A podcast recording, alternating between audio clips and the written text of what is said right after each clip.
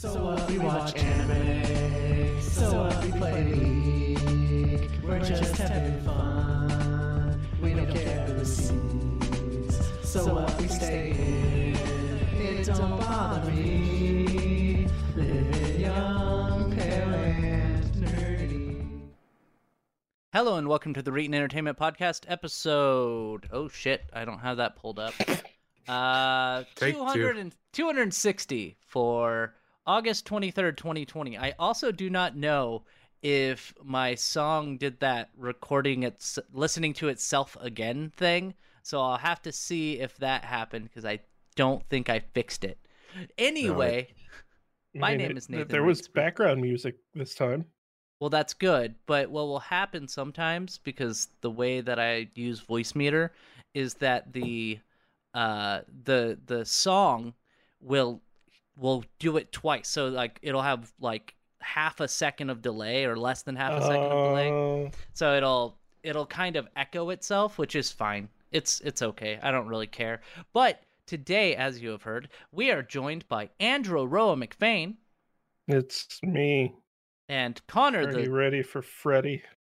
Yes, and Connor, the cyberpunk monk. I'm here, and it's against my will. It's Somebody not against me. your it's not against your will anymore. You you have a uh, Stockholm syndrome now, right? We've, That's we've, not how it, it works. It's still against my will. No, not if you he start feed liking me unless I participate. Not, not I, I do. I feed you once a week. You're fine. So it's very cramped in this box. Stockholm syndrome is one of my fetishes. Honestly, if you were in a box, the audio qual- quality would be better. Well, you, you took away my, my hamster water device and you put this Blue Yeti there instead. It fits unusually well. So we um, let's start with Andrew Roa McFain. Where can we find you? What games have you played this week? Roa dot website. It's the it's a GeoCities site. Um, this week I played Battletoads. Okay, uh, perfect. Battletoads. So uh, I'll start off. It's a good game. It's it's a fun thing. Um, it's not just a beat 'em up. Um, it has a lot of like wacky little interim things. Uh, it has the the motorcycle segment.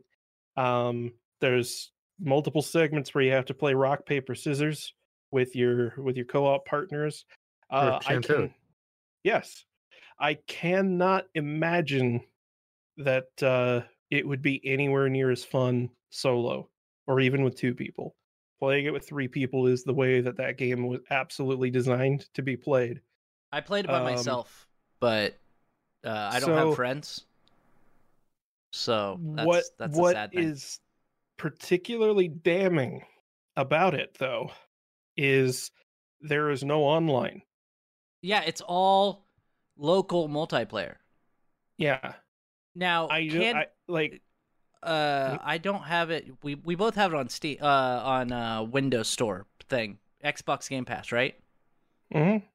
Um on Steam, do you know if it's remote play enabled?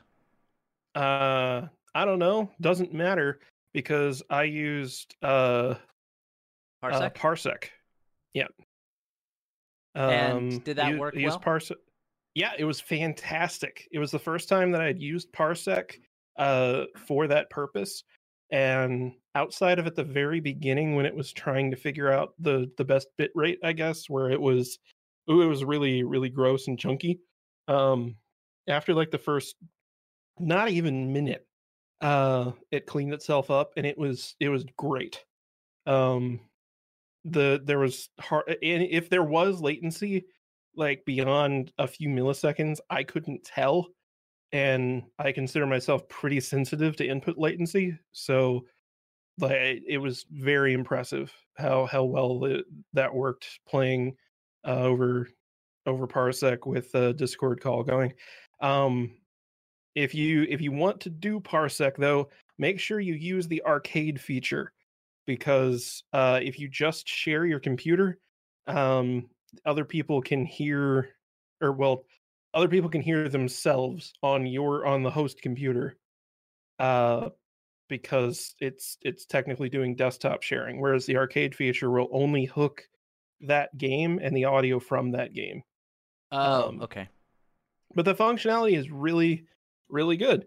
Um, I don't know if it's better than Steam Remote Play because I haven't used it, uh, at least not over the internet, but it felt at least as good, if not better, than playing Steam Remote Play like on my local network. And there was a lot fewer network issues or than even with using Remote Play on my local network. Good. So, uh, we'll talk about Battletoads when I talk about the games I played, so we'll just keep that a little bit. We'll we'll talk a little bit more about it when when we get to the games I played. That way we can have more of a discussion about it. Anyway. Uh, any other games besides World of Warcraft, which I saw you, you stream that, like that's the only game you stream, so I never come into your stream. I actually, so I fucked up, um, and I was streaming Battletoads, but I up, I updated it, I changed it to say it was Battletoads, but it didn't actually update on Twitch, so it streamed it as World of Warcraft. So oh, that okay. Was kind of, yeah, that was kind of shitty. Um... I also played a bit of Microsoft Flight Simulator after it downloaded for four hours.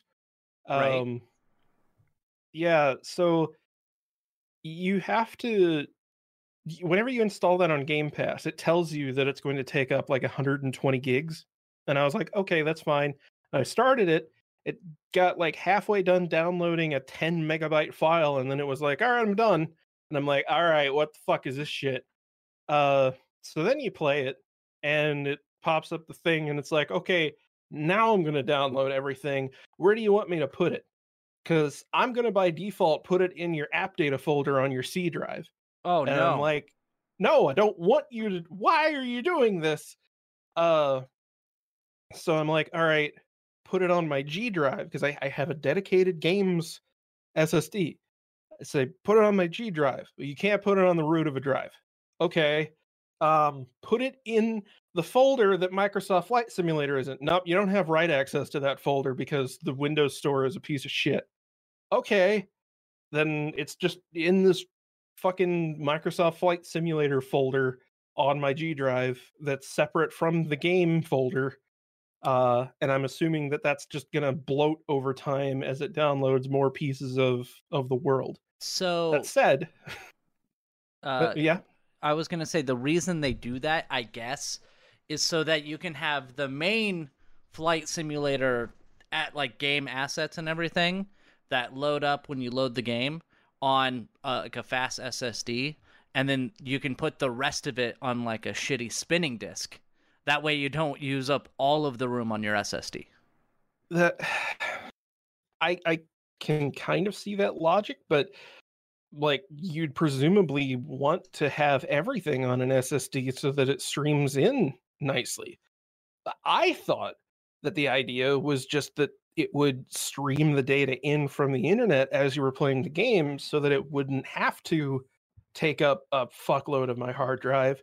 But obviously that's not the case. I, I'm, I'm assuming that either it has some very basic geometry data for like the entire planet and it streams in the more detailed stuff, and that and that most of that data, uh, that or like the space that it's taking up on my drive is actually just the super high res uh, plane models and stuff, because like the cockpit of each plane is fucking amazingly detailed. Uh, like the detail of the game in general is absolutely incredible.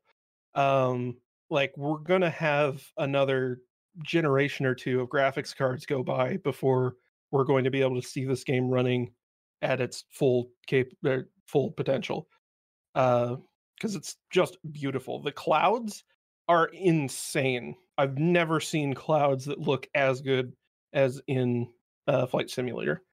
So I uh I have to commend Microsoft. They did a they did a great job making this game that uh like maybe a few thousand people are going to buy. Um, and I'm not going to buy any of the billions of planes that I'm sure that they're going to put out as microtransaction D L C in the future. But I'm I, happy for the people who are going to. I do think they're going to make money off of it because they have large number of they have a large number of whales in the flight yeah. sim community. Yeah, Same. all of these, all these like big time simulators have those. You, you were, were you going to say train simulator or whatever? No, I was going to say Star Citizen. Oh well, yeah, yeah, but like the the like railroad simulator or whatever. I think we we went over it, has like twelve hundred dollars or something worth of D L C. Yeah. And you know that a good number of people have bought every single one of those trains because they love trains so much. They they have a gaming P C specifically to play with their virtual trains, like you know. So I, you know, there are going to be people like that with Flight Sim. I think I forget who it is. There's a there's a uh, a musician who's really into trains, and he's like a really big musician, and he's into model trains for some reason. And I I forget. I think it was Rod Stewart, but I could be wrong. Anyway, um, did he play anything else? Uh, no. Oh, I, I hacked my Wii U. Oh, um, good. You got Nintendon't on. I need to do that at some point in my life. Uh, did you have to download, like, Brain Age to do it? Yeah, I, uh, so you don't have to do that. Uh, you, like, you can just hack it every time you start up the, the console. But yeah, I bought, um, I bought Big Brain Academy. Okay. On the off chance that I would want to buy Brain Age. You basically just buy a D S game on the virtual console, and then it puts the hack into the uh, the D S game. So that whenever you run it, it uh, runs the hack. So you don't have to go to a website every time you start the console up. That's nice. Um, and how does it yeah, work? But I mean, it, I forgot how slow the Wii U is. Oh my God. Um, it's, it's not. It's not a great console. Um, it really isn't. Like, it's be- obviously, my God, obviously, it's better than the the Xbox three sixty, and it's better than the P S three. But I think part of it is that when you hack it, um, you're actually entering into like the the Wii compatibility mode, and not. No, I thought you no, were. That's not true anymore. No. Oh, okay. It, it, if you run Nintendon't, then uh, yeah, I think it injects into V W I, but uh, the thing that I that I'm doing uh, gives you complete kernel space access to uh, the the Wii U software. Um, but yeah, it's uh, it's just that I mean, turning the console on is an unbelievably slow experience. Oh, uh, and you can't use the quick start menu that I forgot that they put in because it takes so long to start the console up. Uh, because you have to run that thing whenever the whenever the console starts. But like just the load times of like switching between applications, it, it, it's ridiculous. And yeah, so I, I downloaded a few Wii U games and played uh, Sonic Lost World, which uh, wow, that game's awful.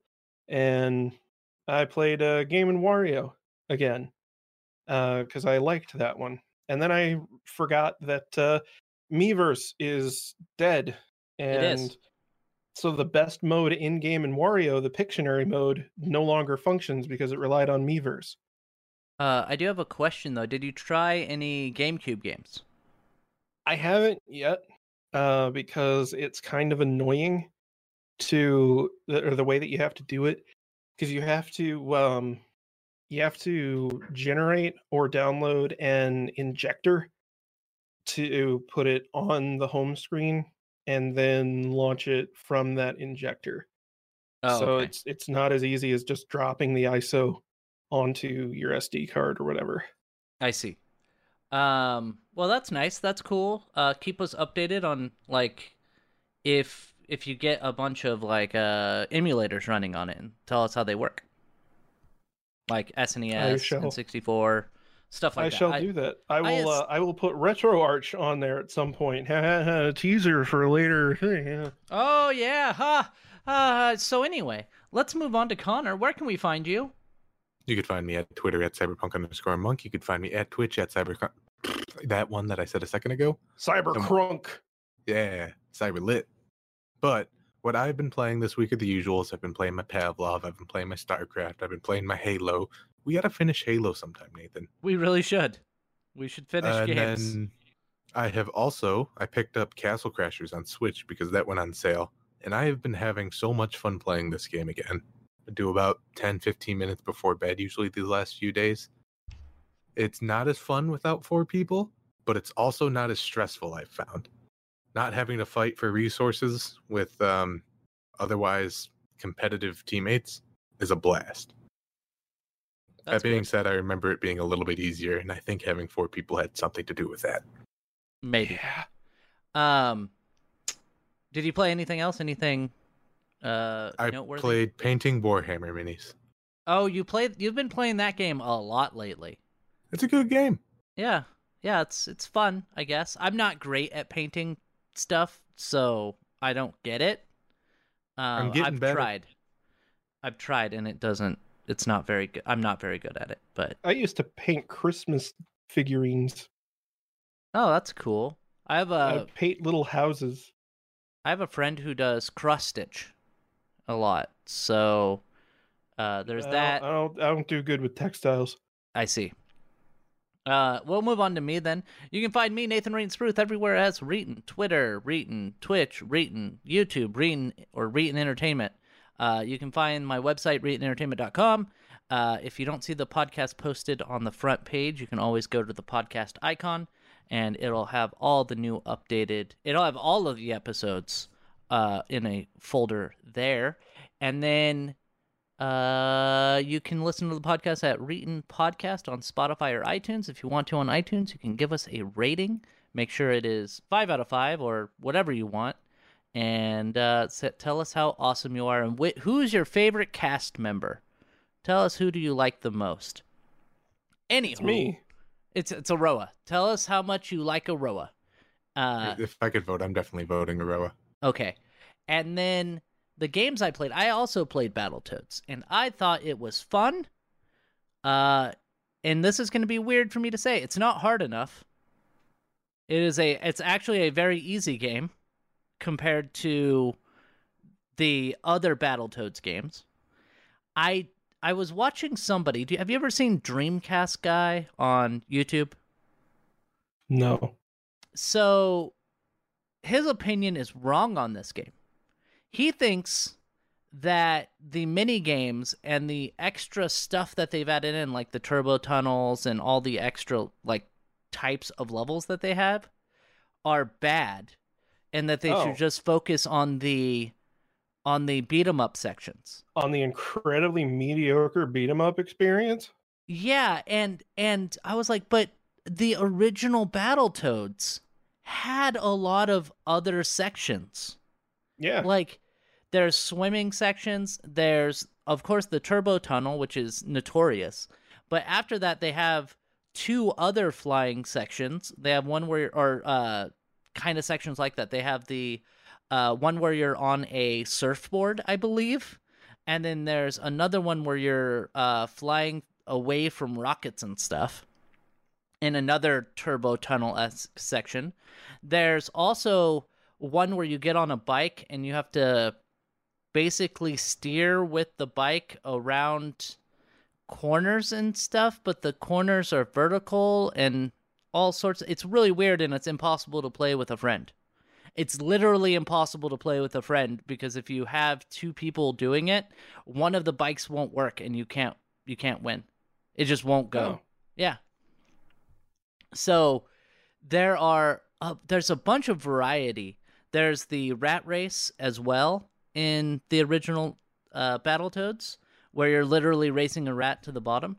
So I think that his opinion on that is wrong. I think that them putting in those mini games is very reminiscent of the original Battletoads.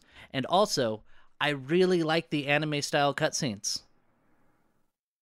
I really like the cutscenes that they have in there. I think that they're really funny, and Pimple is my favorite. Because he's he's pretty funny. The the the opening scene where they're flying up into the air and chanting, "We are God!" Uh is one of the funniest things that I've seen in quite a while. Yeah. Uh, so I, I had a lot of fun with it. I've only played about halfway through the game, a little over half. So I will I, I will beat it sometime next week during my stream, uh, which is Monday through Friday, six p.m. Pacific time to nine p.m. Pacific time. So those times may change depending on what happens. Uh, I also played another game called Undermine, which is very similar to Binding of Isaac.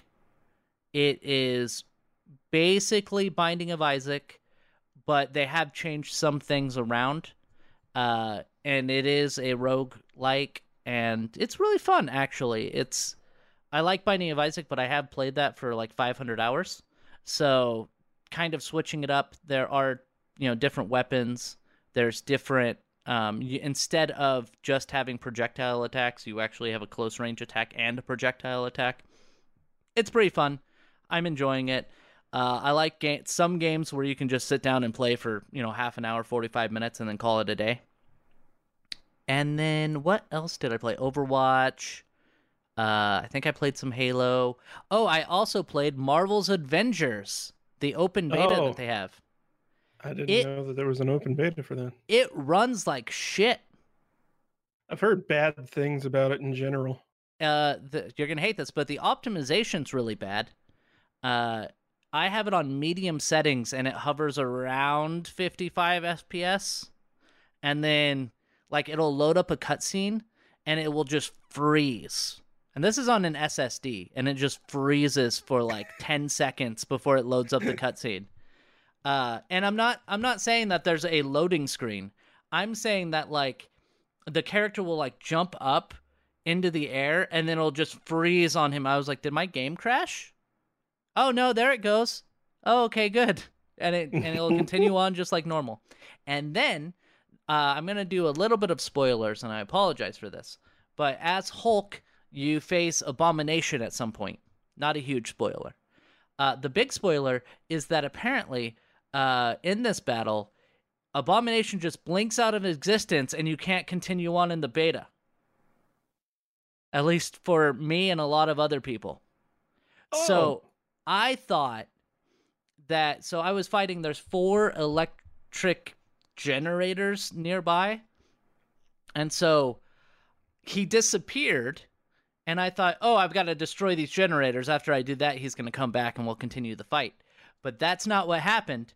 He just never came back, and I was like, oh, well, then there's got to be some wall I can climb or something I break that I can continue on. I messed around for like ten minutes before uh, Roguish Bard looked it up, and she's like, nope, apparently this happens to a lot of people, and they'll reload and it'll happen again. So uh, beta's broken. Beautiful. Hopefully, I'm assuming they're going to fix that. Hopefully they'll fix the the performance issues. Maybe it's...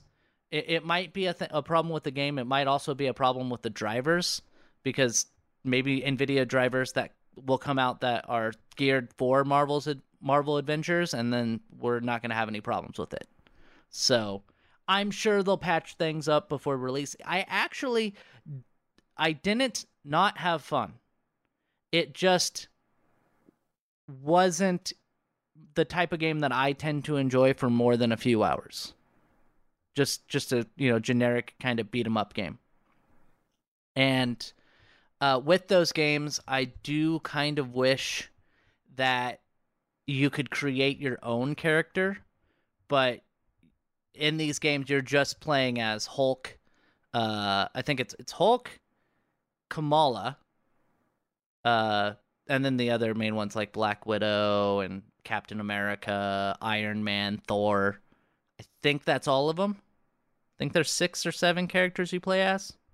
So it's it's not a bad game, but I'm not going to be buying it for sixty dollars. But if you're interested, Aroa, it's uh it's on Steam in open beta. Uh, I think until nine p.m. today, Pacific time. Oh, all right, yeah. So, uh, and then I think that's all the games I played. But I do want to give an update. Uh, you remember that I said I did that critical test and I failed it, and they called me in for another interview. Yeah. Um. So during the interview, it. well, I uh, I mean, always I always fail interviews, but I went in for the interview, and they at the end of every interview, they always ask you, well, do you have any questions for us? And you're supposed to come with like two to three questions, right? They they always suggest that you come with like some re- really well thought out questions. Supposedly, and, yeah. And I uh, asked the question, I was like, I only have one question. And I'm going to preface preface it with this, and that is, uh, when I did the critical test, I failed the memory portion. And I thought after I failed that memory portion that that was the end of it. That I would not hear back from you, and I was done. No chance. And then you guys called me back for an interview, and my question is, why? And uh, they they thought it was funny, too. They laughed as, as well. Um, and they explained that uh, basically the memory portion of the test sucks. And that's amazing. And most of the people who take the test, if they fail it, they fail either that or the typing portion. And they're like, we can't really, you know, if somebody is a poor typist, they're not going to be good at this job. They're not going to be able to make the notes, and they're not going to be able to listen and take notes at the same time. So we can't have somebody there who can't type. But we feel that the the memory test is unfair because you can't even write it down or type it out while you're listening to it. And we have so many things at our disposal. You're never going to be in a situation where you have to have, where you can't type it out or write it down. You're never going to be in right. that situation as a dispatcher. So they brought back some people who had failed that. Uh, and that increased their, the, the size of interviewees Uh, by three more people that go into the next interview. And well, I was like, cool. Okay, cool. And so, I, and I asked him, I was like, did I do well in the other portions? And they're like, absolutely. So apparently I did really well in the other portions. And so uh, this upcoming Friday, I have a second interview. Nice. Yeah. I will, uh, I will feel bad because I literally just started my other job. Um, But on the other hand, my current job is paying nineteen dollars an hour, and the dispatcher job would be twenty-six dollars an hour. So, yeah. Fuck them. Basically. I I, oh. I like them. They're, everyone's super nice, and my current job is the easiest job I've ever had in my life. But uh, on the other hand, twenty-six dollars an hour is pretty sweet, and I, I could not pass that up. It's good money. It's a lot more than I'm making right now. It's a lot more than I'm making right now, too. Uh, I honestly, I was like, how many hours of sleep do I really need a night? Because if I'm working night shifts as a dispatcher, I could work day shifts there and then just bring in lots of money. But then I would die. Then I would die. You don't want to do that. I would have like six hours of sleep a night is is what I figured out I would have. Uh, yeah. And I couldn't do it. I wouldn't recommend it. I, I remember when I was working more than one job at a time, and boy, does it kill your, uh, I guess will to live is the right word. It kills your will to live. Yes, yes, exactly. So let's move on to some stories. And uh, we're going to start out here with some Android eleven news. So Android ten is out right now, which is uh, it's a pretty decent operating system for Android. And they're coming out with Android eleven. Did they stop naming them? A while yeah. back? Okay. Yeah, they did. I didn't catch it because they used to be like Oreo and mint chocolate chip and yeah, chocolate they wafers. They realized they were gonna they were gonna run out of names eventually, so they gave up. I I mean, there's a lot of candy out there. I I don't think that they're gonna run out of names unless they just didn't feel like um being like, this is Android Baby Ruth. Uh, anyway, so the new Android eleven will force apps to use the built-in camera app, ignoring third-party defaults. So I actually, I don't like this. I do understand, apparently there's some security issues with it, but there are alternative cameras that are way better than the built-in camera app. Um, My like obviously the camera app for my phone, the Pixel four A that I got last week, uh, that one's pretty good. It's got night sight and all that, but there are some cameras uh, that have really bad, they have really good cameras, but really bad camera apps. And so you can install something called Gcam, which is basically a recreation of the Pixel camera app, where you can uh, put it, you can get night sight on non-Pixel phones. So you can get the Google features on non-Pixel phones, which is pretty great. Um, so I don't, I don't quite like this. I, I always, I lean towards uh, being more open with your hardware. Uh, what, being an iPhone user, what, what do you think about that, Aroa? Like, it's because you uh, can't change your camera. It pisses me off. No, I can't, and it's annoying. And actually, they're they're changing. Uh, I think that at least with the browser, I don't know if there are any other defaults that they're that they're changing. Um, but uh, with the newest version of iOS, they are going to allow you to change your default browser. It so, only took them like fourteen years, but they finally yeah, no are able. Shit, like it's amazing to me here that uh, like Google is going the opposite direction now. What I am hoping for, and maybe maybe this is just me being optimistic, maybe this will just be something that'll be shoved into the developer settings or something, um, where like you'll be able to turn off this default functionality uh, once you actually get into the phone. I'm assuming that this is really just meant to uh, to protect idiots, you know. Like, yeah, because that, that's Apple's justification. That's always been Apple's justification, is that they don't want you to like install an app that you don't realize is going to be able to do something. And this, like the way that they do things, they can, uh, they can make sure that the experience is, is tailored well for, for everybody. Um, It is weird, but obviously though, they realized that that was a bad idea. Uh, it is kind of weird to me when, like, you'll go to shoot a picture. It's like, which, or you'll like you'll double click the uh, pixel shutter or a uh, power button, and that will actually trigger your camera. But when you first get it, it, or you install like Snapchat or something, it's like, do you want to complete this operation using Snapchat? I'm like, no, never. I do not want to my default Uh, app to be Snapchat. Thank you very much. But I still think that, like, because people use Open Camera or Gcam, and it would be really great for them to be able to use that instead of like the Samsung uh, camera app, which isn't very good compared to the Pixel camera. And like, I think that, um, well, I know that like the new Samsung Galaxy S ten or the Note eleven. Is it Note eleven? I don't know. Uh, they have so. they have really high end, like sixty something megapixel cameras. I think one of them has a one hundred eight megapixel camera, and adding in the ability to use those with like night sight or portrait mode from the Pixel is is great and can produce some really really good pictures. So hopefully. Uh, you'll still have you'll still be able to do that. You just won't have be able to set it as your default application. You just have to click on it instead of, you know, opening up your uh, like with your Pixel, double clicking on that that button to launch the camera app.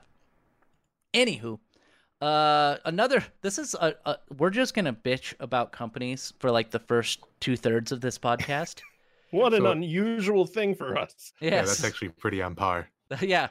Uh, now. Who here likes Facebook? And just don't all speak Even at once. Even the crickets have left.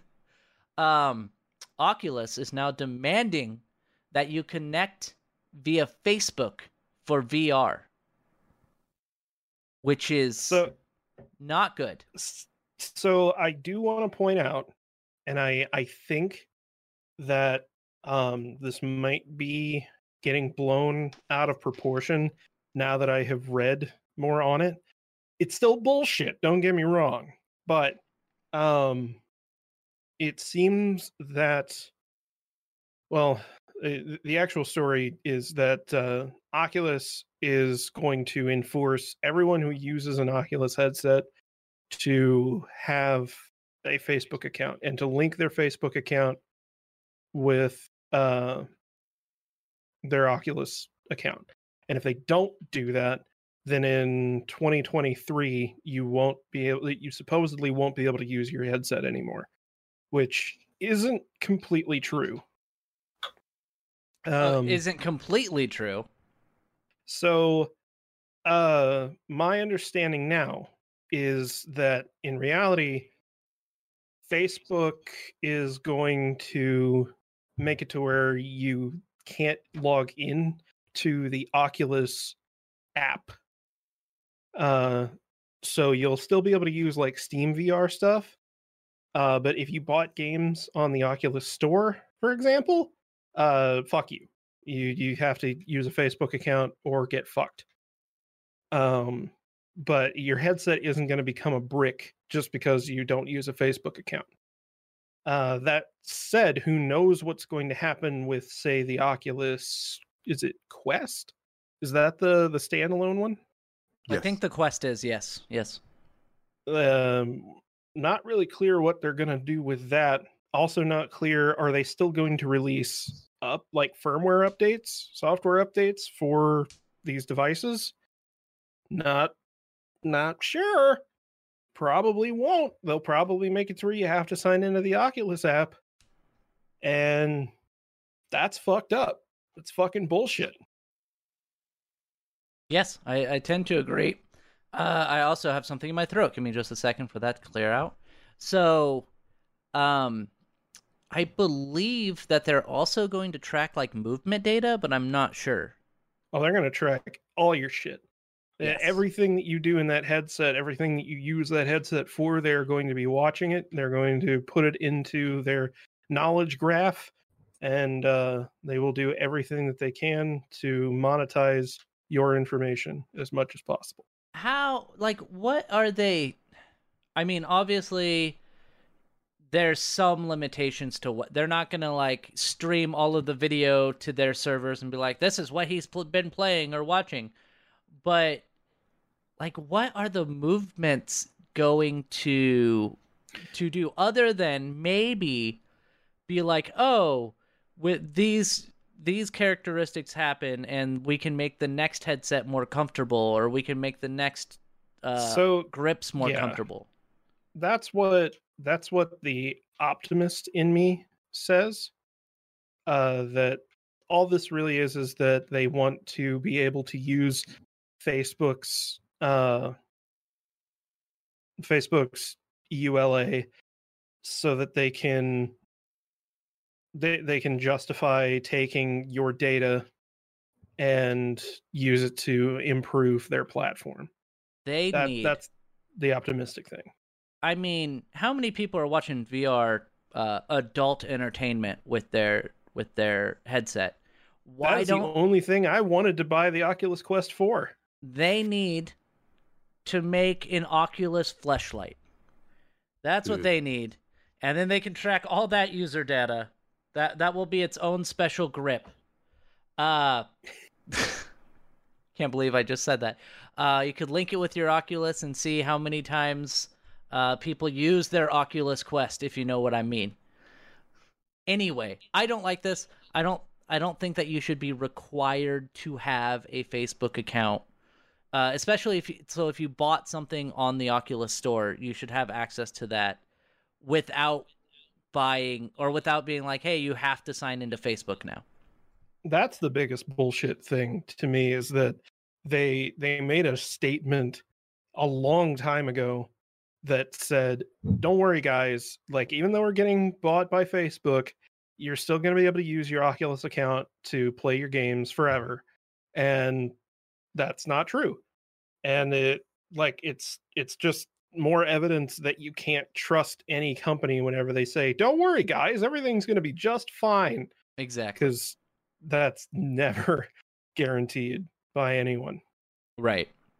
Um, speaking of another company that we, we really don't like, Uber, uh, the U- Uber C- CEO says that his company cannot hire all of its drivers in California. This is from Engadget. Um, if you can't hire all of your employees, you shouldn't be a company. That's or you my just shouldn't opinion. Have that many employees. Yeah. I, I I understand there are some people, and we'll read through some of the comments on this as well, um, but there there's some people who don't actually care for those benefits. They don't care to be hired on full-time. It says here, we can't go out and hire fifty thousand people overnight, the executive said in an interview with the Pivot School podcast. Everything that we have built is based on this platform that brings people who want transportation or delivery together. You can't flip that overnight. What? Really? That, that doesn't make any sense. Everything that we have built is based on this platform that brings people who want transportation or delivery together. You can't flip that overnight. Hiring them as employees is not going to not bring them together. What? Yeah. Like, what does that, that have to do with anything? Exactly. Uh, it, it makes zero sense. Um, on August tenth, the state won a preliminary injunction against Uber and Lyft, which I believe Lyft has left California for now. A judge ordered the two companies to comply with California's Assembly Bill five labor law. The legislation attempts to reclassify some contract workers as employees. If the court upholds the injunction, both Uber and Lyft said that they would need to suspend operations temporarily, which I kind of get, like, what he said with with not being able to ho- hire fifty thousand people overnight, I get. Um, but I'm sure there is a way that they could work with the state for like a transition period. Instead of yeah, just... Yeah, they have to they have to actually show that they're willing to do any of that, though. Ex- exactly. And I think part of what they want to do is they want to stop operations and force... And be like, see, see, look how needed we are. You have to let us continue treating our employees like shit. Mm-hmm. That's exactly what they want to do. Yeah. Uh, and then here they did an interview with M S N B C. It says, it'll take time, but we're going to figure out a way to be uh, in California. And that was uh, because there's a Proposition twenty-two. If that measure is passed, the measure would allow Uber to continue employing drivers as contractors, but it would require the company to offer them benefits such as health insurance and hopefully paid time off. They, everyone should have paid time off, because working your life away without P T O is one of the worst things that can happen to you.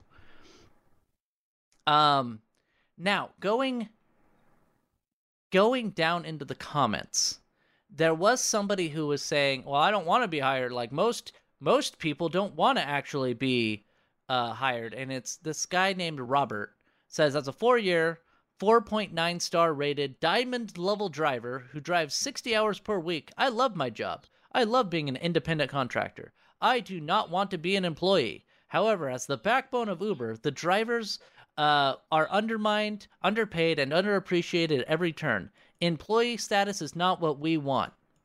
Uh, it sounds like it is what you want. He doesn't even understand what he's asking for. Yeah. Um, it says uh, Uber, Derek K, and his minions of legal advisors are too sneaky and shifty by far. Proposition twenty-two is deceptive. Uh, if they wanted to treat their drivers better, they could have done it at any time. Yes. Oh, I guess should... he's saying that becoming employees won't make their living conditions any better. Like I, they're still going to get treated like shit, and their wants and needs are still going to be undermined by the corporation, which is probably true. It, it, it yes, it is. But if you force them to hire as actual employees, then there are certain things that they are required to give you.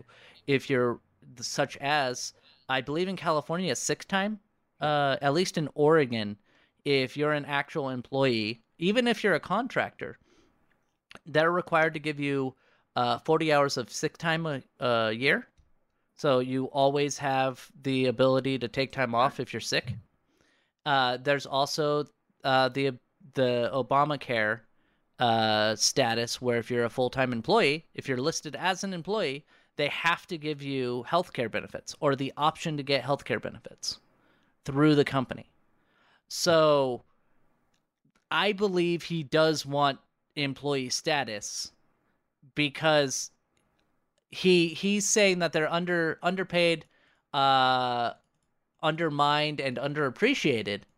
Uh, but employee status would definitely help them with getting more benefits from their job, or at least the ability to get more benefits out of their job. Because if you're an employee, you can opt out of getting healthcare benefits.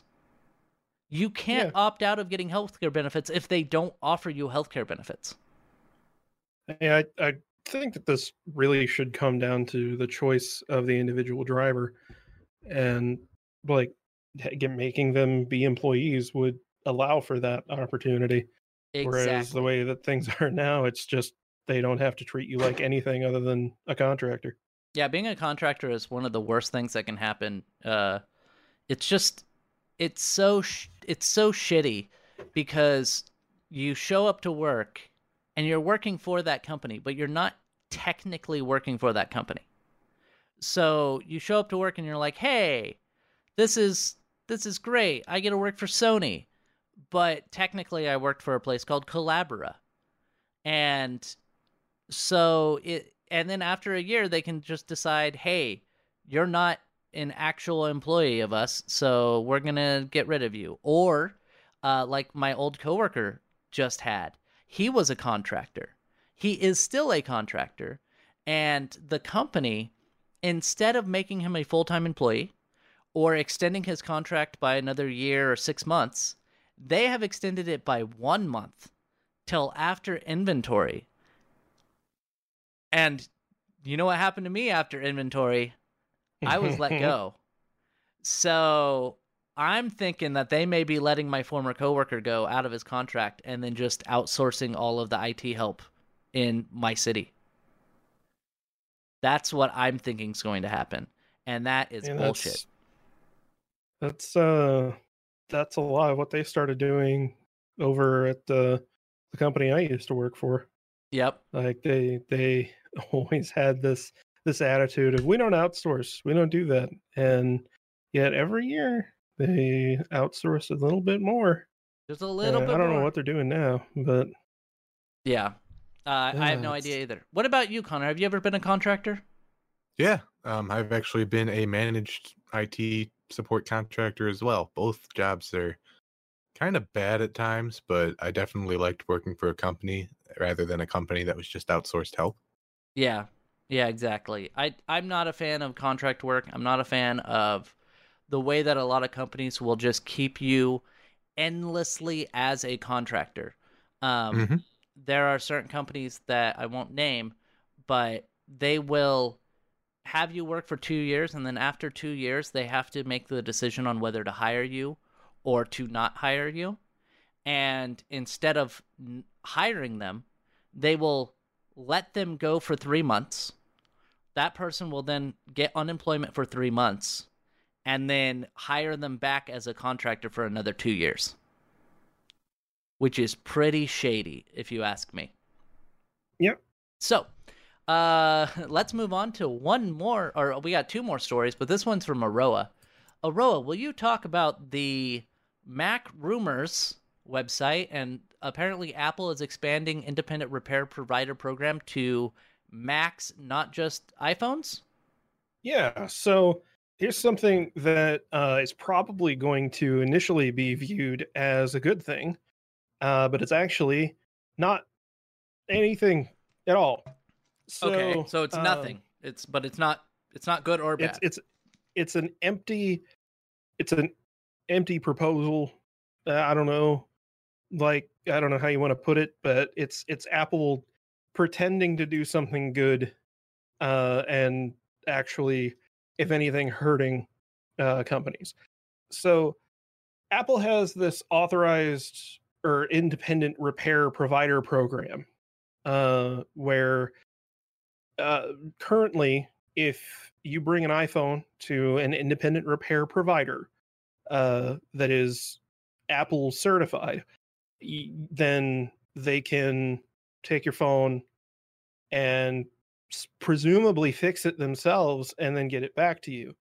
Uh, however, what actually happens is that unless they, or unless you just need, I think it's the battery or the screen replaced.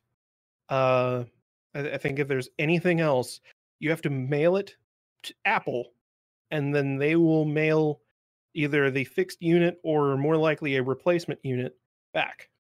So that means charge port.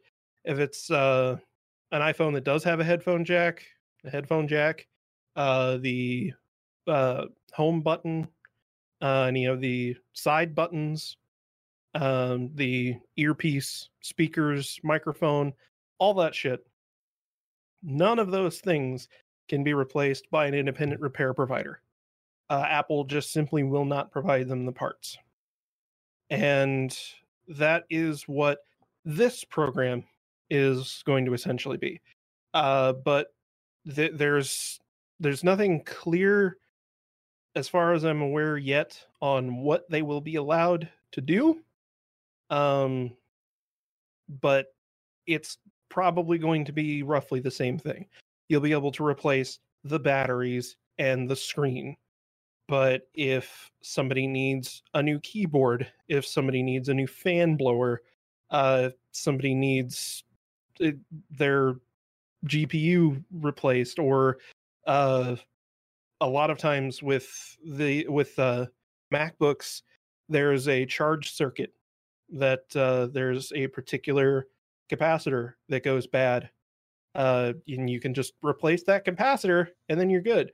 But they will probably, if if they even allow you to do it, they will probably only sell you the actual board, and you have to replace the whole board instead. Yeah. Um, additionally, uh, the current program and the way that this new program will also work, you can't stock any of these parts. You can't have screens or or batteries on hand. You have to have a customer in the store give you their phone and then sign a document saying they want you to fix it. And then you have to order the part from Apple and have them ship it to you. So no matter what, the minimum turnaround time is going to be a day, but it'll probably be at least two days because I doubt Apple is going to be overnighting all of these parts unless the store wants to pay for it, which then means the customer has to pay for it. So yeah. This is a really shitty program because currently, if you run your own independent repair shop that isn't Apple certified, you can just order a lot of these things from Asia or from some other supplier and have them in stock.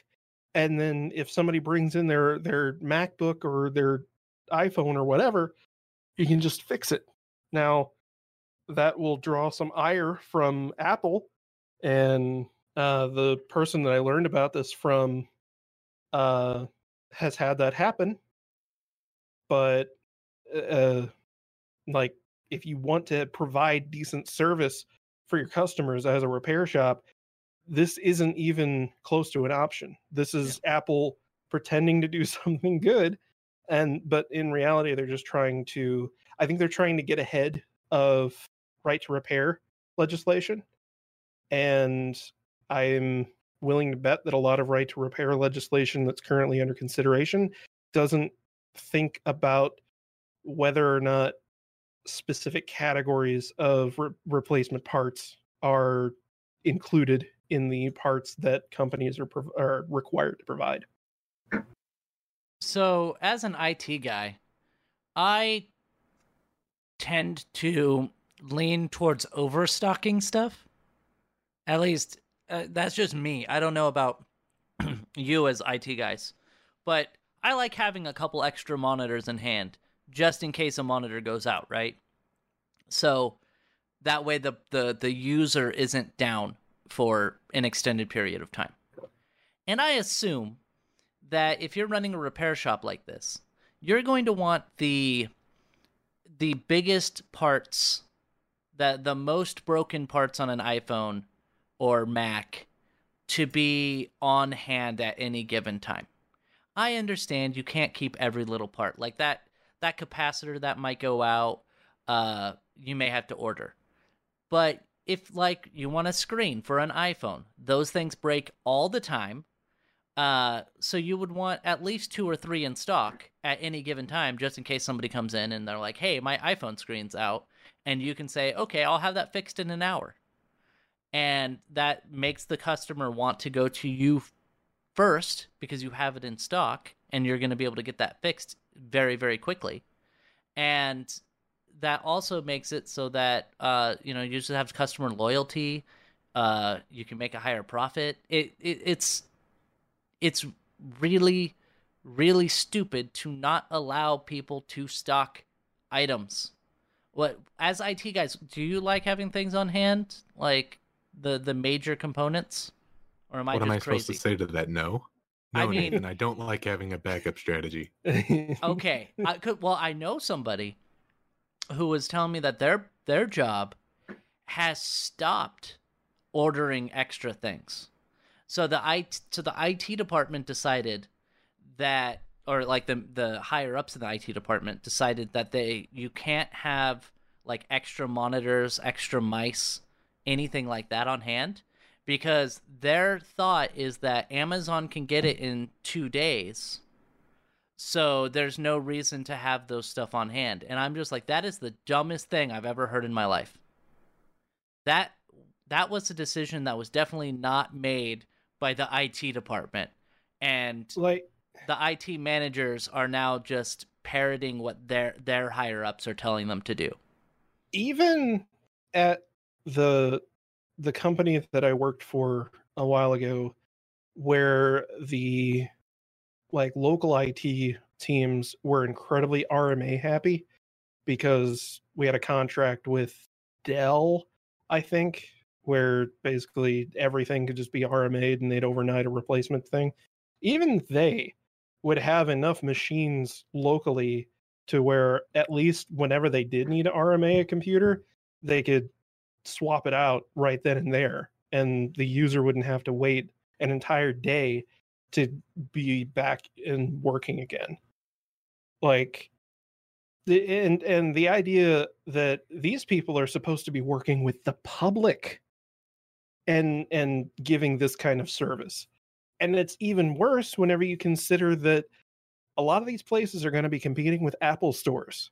And if you've, it, well, obviously neither of you have owned an iPhone, uh, but like that's, one of the things that people who use Apple products always like talk about as, as a big deal with owning an Apple product is you can take it to an Apple store and they'll usually do their damnedest to have you with a working device when you walk out the door. And like, I went over there um, with, I, I, I had an appointment, but I, I went over there with my, my phone that I bought from Consumer Cellular. It wasn't even from a major regular carrier, uh and my camera wasn't working, and not even two hours later they had a new phone for me because they couldn't replace the camera in the store, so they just gave me another phone and I was good. Like, I didn't have to pay anything, and you wouldn't be able to do that in this situation. So Apple is is actively harming the independent repair market by doing this, because why would I go to an independent repair shop whenever I can go to an actual Apple store, even if it's a two-hour drive, which it's like an it's like a ninety-minute drive for me to get to the closest Apple store.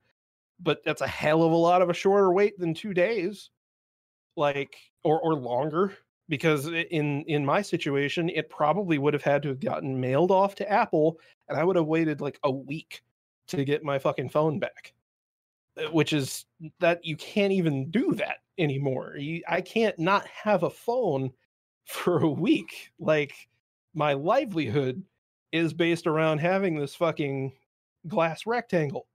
So this is insane. And I really hope that right to repair legislation gets rid of this hand wavy bullshit and actually gives us proper repair programs so that independent shops can provide good service. Uh, I was trying to think of his name, Louis Rossman. Yes. Um, he it like fantastic channel, uh, talks about the, the trials and tribulations of running an independent, uh, computer repair shop Like they, had, they do phones too, but mainly MacBooks. He's been raided before. Like they, like the the police officers came in and took all of his like Apple products, like his backup screens and stuff. Well, yeah, because they uh, and they like intercepted uh, a shipment that he had coming in. They they intercepted it during customs because they thought that it was all counterfeit stuff, and like he had to fight over that because none of it is actually counterfeit. It like all the Apple logos have have uh, either tape over them or they've had a slash put through them, and at that point they're not counterfeit because they're not pretending to be Apple products. Right. Like, but it, it's it's it's really dumb that like he got raided and he's just like, I just want to run a business and fix stuff, and that's why we need right to repair. We yeah. need it.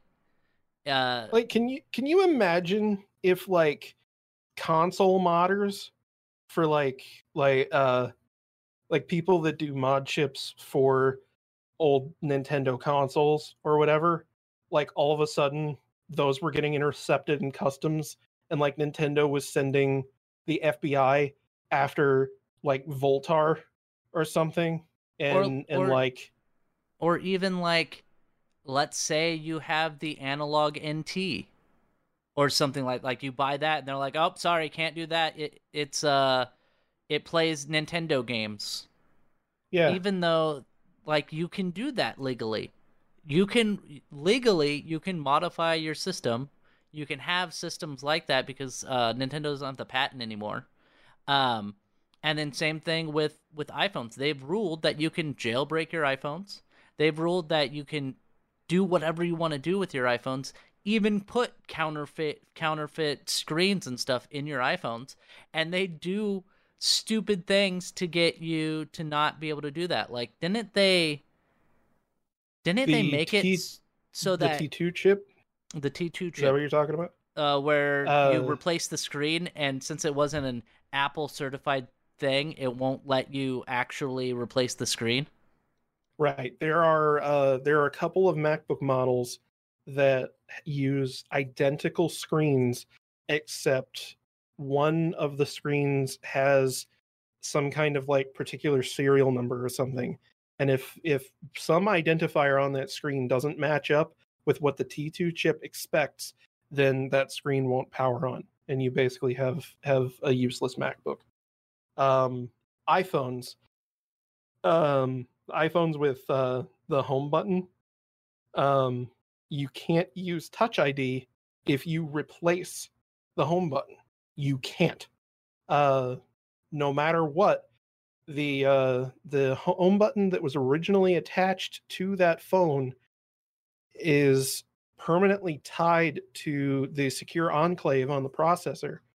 So you would have to replace the processor and the the uh, home button, which at that point you might as well buy a new phone, and that that's insane. That that's ridiculous. Uh, who knows how many other other components in uh, in MacBooks and iMacs are like that. I would I would assume that the only thing or the only things that they that they sell that wouldn't be quite so bad would be Mac Pros, but uh, like even the even the newest Mac Pro isn't the greatest for for if you want to have a have a modular device that you that you own. Like it, I don't know, I I really like Apple's products, but my God, I hate that company so much. See, and I don't like Apple products, but mainly because I'm cheap, and I'm like, wow, I'm not spending.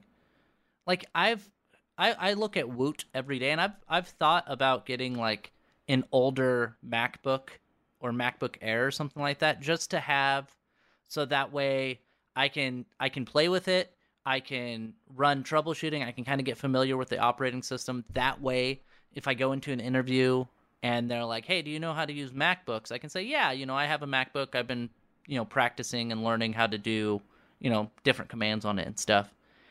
But like even the refurbished like two or four year old MacBooks are like two thousand dollars. and I'm not going to spend that much money on something that's way older and way more expensive than it should be.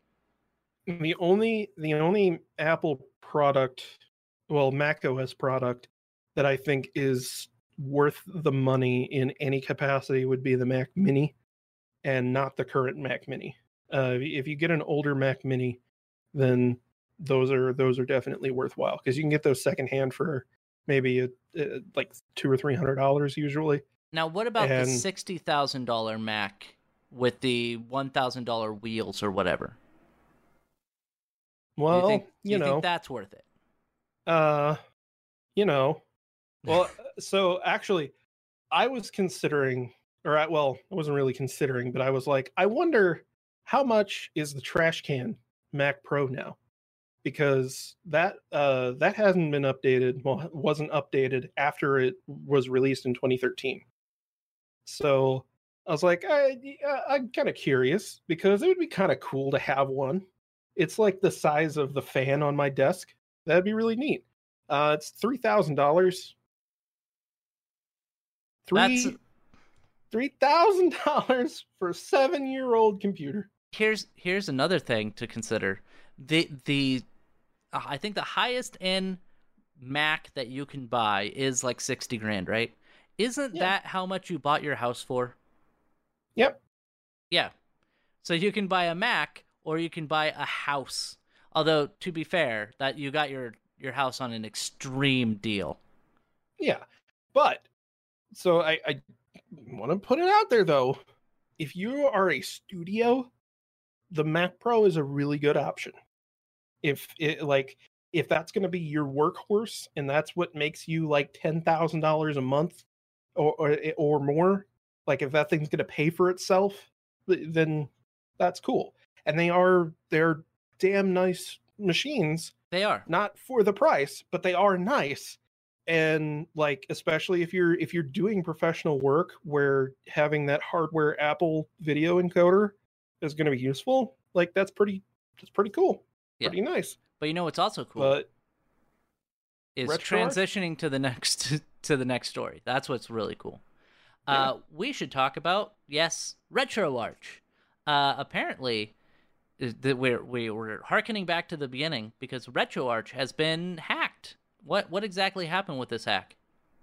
Uh basically somebody broke into RetroArch slash LibRetro's uh, servers where they hosted, you know, the actual builds and whatnot, um, and then moved on to their GitHub. And the important part was that they wiped out their entire GitHub repository. They oh, that's left not nothing good. But the README files. Oh, uh, the BuildBot server was hacked. Um, all the available builds of uh, RetroArch were deleted, um, and so basically, RetroArch in its entirety was erased from the internet for uh, quite a while. Uh, and the really sad part was the GitHub repositories couldn't even be restored uh, entirely. Um, Uh, GitHub said that they could not restore a branch or repository to its previous state. Uh, so either GitHub doesn't have backups of its public repositories, or they just are that security minded, I guess. I don't know. But that's, that's that weird. Shit sucks. They should have backups, in my opinion. You would think. Yeah. Uh, that's that's you would, you would think that they'd have something like a What is it? Is it uh, Z F S? Something I know, like that. I know they ButterFS. Should... Something that has snapshots, where yeah. you, you'd think that they'd be able to roll back a snapshot, especially whenever it was hours after the deletion occurred. That that's that's silly. Like, not being all three of us are are I T guys, and if I worked at a place that had no backups, I would be pissed, because. Yeah.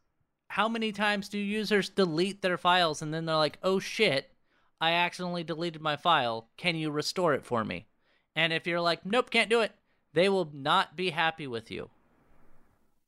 So I I am honestly a little appalled by GitHub for that. They should they should definitely have backups there.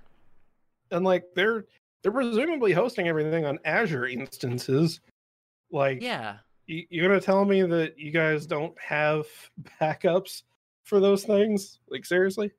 Yeah, and it, it looks like um, is it LibRetro? Um, mm-hmm. They said uh, we have now restored most of the GitHub repositories by hand. There might still be some P Rs that were forced closed during the vandalism. We will have to figure out a solution there still. Step two is restoring the build bot for temporary use until we use the new server. It did say that they had a thirteen hundred dollars stretch goal uh, so that they could actually have backups. And I'm like, that's... Uh, I guess LibRetro isn't making much money from what they do. No, and and they don't. Yeah, uh, like it, they're they're a really cool company, but they only have like two thousand dollars a month from Patreon. Yeah. So and it was it was before that apparently. So or it was it was less than that apparently uh, up until the the hack happened and oh my. it got oh. boosted up. Oh. They hack themselves. What? This is my conspiracy theory. They deleted the re- they deleted it, said they were hacked. That way it would get them more Patreon money. Uh, well, I mean, it's it's not that's not what happened. I am joking, but if I were a conspiracy theorist, that would make a lot of sense. And I know there's one person that's like, yeah, that's totally what they did. Fuck LibRetro. Because uh, it, it says here that they were target of a premeditated cybercrime attack on our key infrastructure. The hacker did the following damage: accessed the BuildBot server, crippled BuildBot services, and the NetPlay lobby service. Uh, updates don't work right now. Gained access to libretro dot org on GitHub, impersonating a very trusted member of the team, and force pushed a blank initial commit to most of the repositories, effectively wiping them out. The good uh, news is that because this did boost them to two thousand dollars a month, they have now reached their thirteen hundred dollars stretch goal, so they can indeed get their regular backups. Um, so that's good. Interestingly, they believe that this was done via an A W S instance, so they might be able to to like get with Amazon and trace who was using that A W S instance. Unless the person was using most... a V P N. But well, uh, well, you're you're saying who who was logged into that A W S instance on their right account. And like yeah, they probably were using a fake identity or something, but if if they put any payment information in there, or they were dumb enough to use their personal Amazon account, like who knows? Yeah, at least they can try. That's that's correct. So hopefully, uh, I I do like RetroArch. Are you actually going to install RetroArch onto your Wii U? Uh, yeah, because um, I'm curious as to how well it'll run like uh, P S one games and whatnot. Honestly, I think it'll run P S one games fine. Uh, so the the problem is it doesn't have a uh, it doesn't have a dynamic recompiler right oh, now. Okay. So it's all done in software. Ooh. So that could be bad. Don't yeah, but I, but I like hardware wise, I think that the Wii U could do it because their processor. Yes, the the system is slow, but the processor uh, the it has two gigs of RAM, I think. Um, and the graphics chip, like it should be enough that it's it's more powerful than the Raspberry Pi three. Yeah, but the Raspberry Pi three has a dynamic recompiler. Exactly. Uh, and so it, it should run fine if they're able to get that dynamic recompiler working. Hopefully the software would work fine. I don't know that much about emulation on if how much that matters. I'm sure it's a lot. It is quite a bit. I would imagine it's not going to run N sixty-four games very well. No, but uh, that's what the uh, Virtual Console injection is for. Yes. Another thing that's really cool is that you you mentioned that it's difficult, but you can get the GameCube and Wii games running flawlessly on it. Correct. So it's that's actually really cool. Now, when you do that, is the GameCube... I, I, I haven't looked into it. So when you're running GameCube games on your Wii U, uh, can you use your, your normal pad or a Pro controller? You can actually use a GameCube adapter if you want to. Oh, right. They have those. Mm-hmm. That's really cool. That's really cool. Yeah. I got uh, one for Smash. But we're uh, I'm going to just tell one little story before we leave. Uh, you may have noticed in my chat, there's somebody who's new. Uh, I made friends with him on Mixer right before Mixer shut down, and he's in my Discord.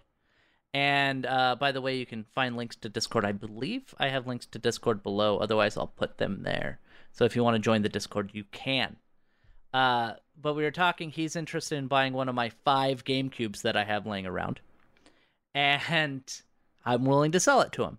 And he's like, ah, oh, I really want an orange one, but those ones were only released in Japan. And I have a picture I have taken uh, when I was in Japan of just a row of orange GameCubes. Yeah, I saw that. And did you, because I my phone has a really good camera, so you can actually zoom in and look at the price. They were only like five dollars a piece. Yeah, I know. It's amazing. So I think next time I go there, if I'm ever able to go there again, I'm just going to p- pick up all of the orange GameCubes I can. Because uh, he was saying that it was like eighty dollars plus fifty dollars shipping. Uh, and I told him that I would only charge him one hundred thirty dollars. So, uh, yeah, I thought that was that was pretty funny. Anyway, we're gonna we're gonna end this show. I want to thank you for being here, Connor. I was, by all definitions, here. You were te- technically here, even though you um are. What what game are you playing right now? Can I see? Uh, I'm uh, I'm playing Painting Warhammer Minis right now, and oh, I didn't okay. want this to, to be every fifteen seconds. Oh, okay, I see. And then, thank you for being here, Aroa. I'm flying a plane. You're fi- flying a plane, and I I'm have been your host. Plane. I've been your host, Nathan Reeton Spruth. We'll be back next Sunday. Uh, just like every week. Thank you for all being here. Goodbye. Bye. Goodbye.